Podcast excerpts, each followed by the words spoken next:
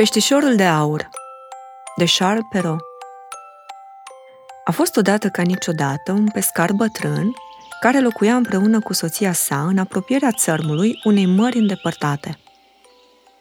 Bordeiul lor era neîngrijit și dărăpânat, iar bătrânul, slăbit de povara anilor, abia își mai ducea zilele. Nu mai ieșea pe mare la pescuit de teamă că n-ar putea face față valurilor mai puternice – Îndrăznea doar să se urce în barca lui veche, legată de o rădăcină scățivă de pe țărm, de unde își arunca în apă undița. Prindea doar peștișori mai mici, cu care nu reușea să-și potolească foamea. Nevasta lui era o femeie tare rea, înfumurată și certăreață, mereu nemulțumită. Zi de zi se plângea de viața pe care o duceau și nu contenea să-și învinovățească bărbatul pentru neajunsurile lor. Într-o bună zi, pescarul își aruncă undița în apă, nădăjduind să prindă cât mai mult pește. Trecu o bună bucată de vreme de când stătea chircit cu undița în mână. Deodată, însă, se petrecu o minune. Prinse un peștișor mic, din calea afară de frumos și de strălucitor. Nu mai văzuse ceva asemănător. Era poleit cu aur. Peștișorul, cu glas de om, îi ceru pescarului să-l lase în viață și să-l arunce în apă.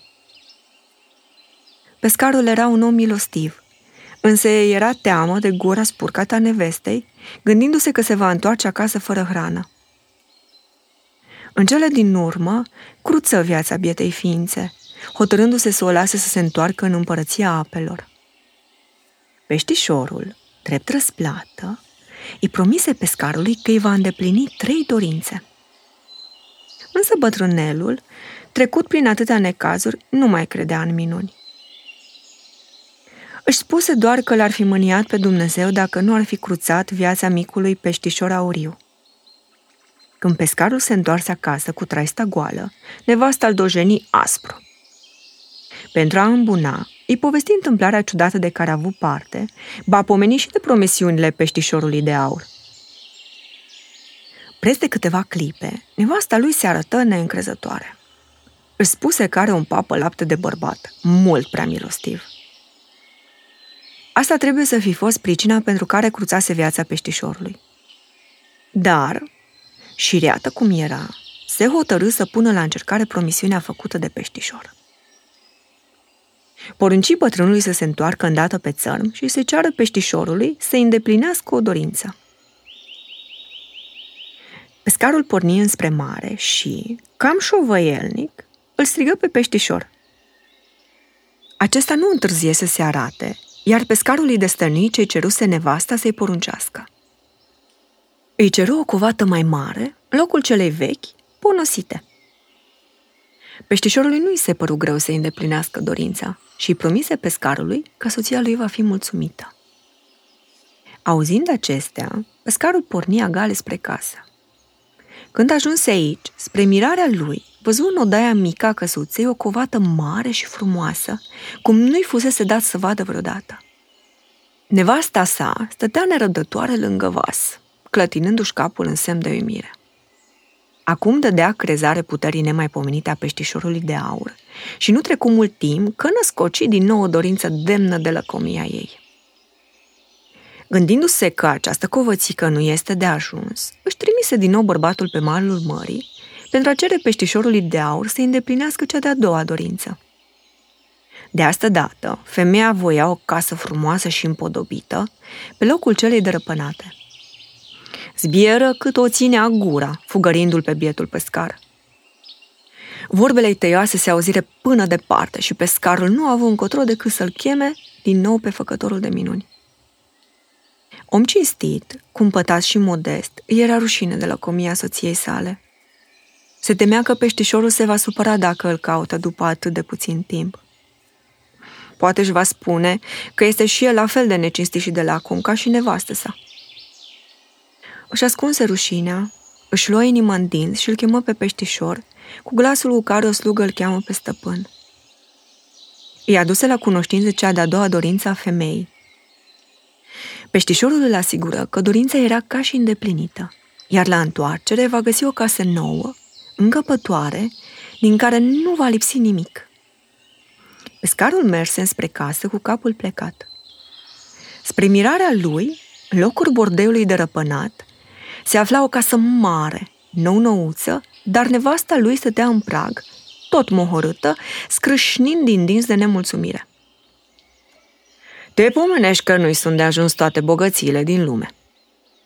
Așa că îi porunci bărbatului să facă din nou cale întoarsă și să se înfățișeze înaintea peștișorului. Urma să îi se îndeplinească cea de-a treia dorință. Vroia un palat. Peștișorul îi îndeplini dorința, deși părea deja sătul și plictisit de lăcomia lor. Când bărbatul se întoarse acasă, nu îi veni să-și creadă ochilor. În locul casei era un palat care se înălța falnic în ținutul acela părăsit, ce până nu de mult fusese parcă uitat de Dumnezeu. Nevastă sa era acum împărăteasă și se așezase deja pe locul de cinste din sala mare a palatului.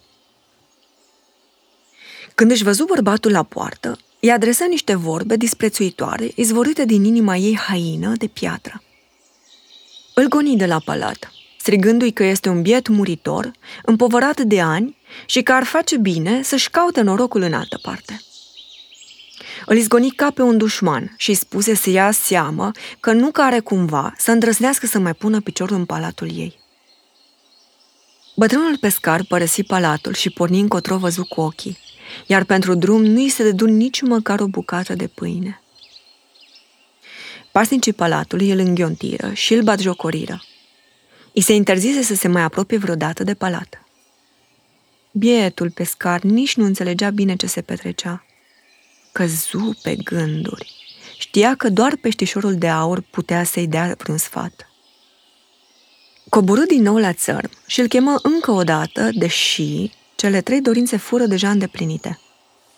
Totuși, peștișorul se arătă și acum – Bătrânul îi povesti de necazul care duse peste el, de trufia nevestei sale, făcând din ea o ființă nemiloasă și răuvoitoare. Pielul zgonise din palat, într-o lume a suferinței și a desnădejdii. Avea o ultimă rugăminte, pornită din suflet. Îi ceru peștișorului să năruie palatul și să facă să dispară bogățiile primite, iar acasă vrea să o găsească pe nevasta lui, așteptând în ușa șubredă a vechiului lor bortei, în care să domnească pacea și împăcarea. Lăcomia nevestei pescarului îl supără din calea afară pe peștișor, astfel că se îndura de sufletul necăjit care venise să-și jelească amărăciunea. Hotărâ să facă dreptate și să îndeplinească această ultimă dorință. Îl îmbună pe bietul pescar și îl trimise acasă. Nu mai era nici urmă de palat, de curte împărătească și de mulțimea de servitori care forfoteau prin palat să-i facă pe plac stăpânei. Dispăruse și mantea împărătească purpurie. Când văzu vechea lor căsuță, cu pereții scorojiți, se simți cu sufletul împăcat. Înăuntru își găsi nevasta, nestatornică și nemulțumită, cum era și mai înainte. Totul era ca la început. Viața lor era lipsită de bucurii și de bogății, așa cum fuseseră obișnuiți.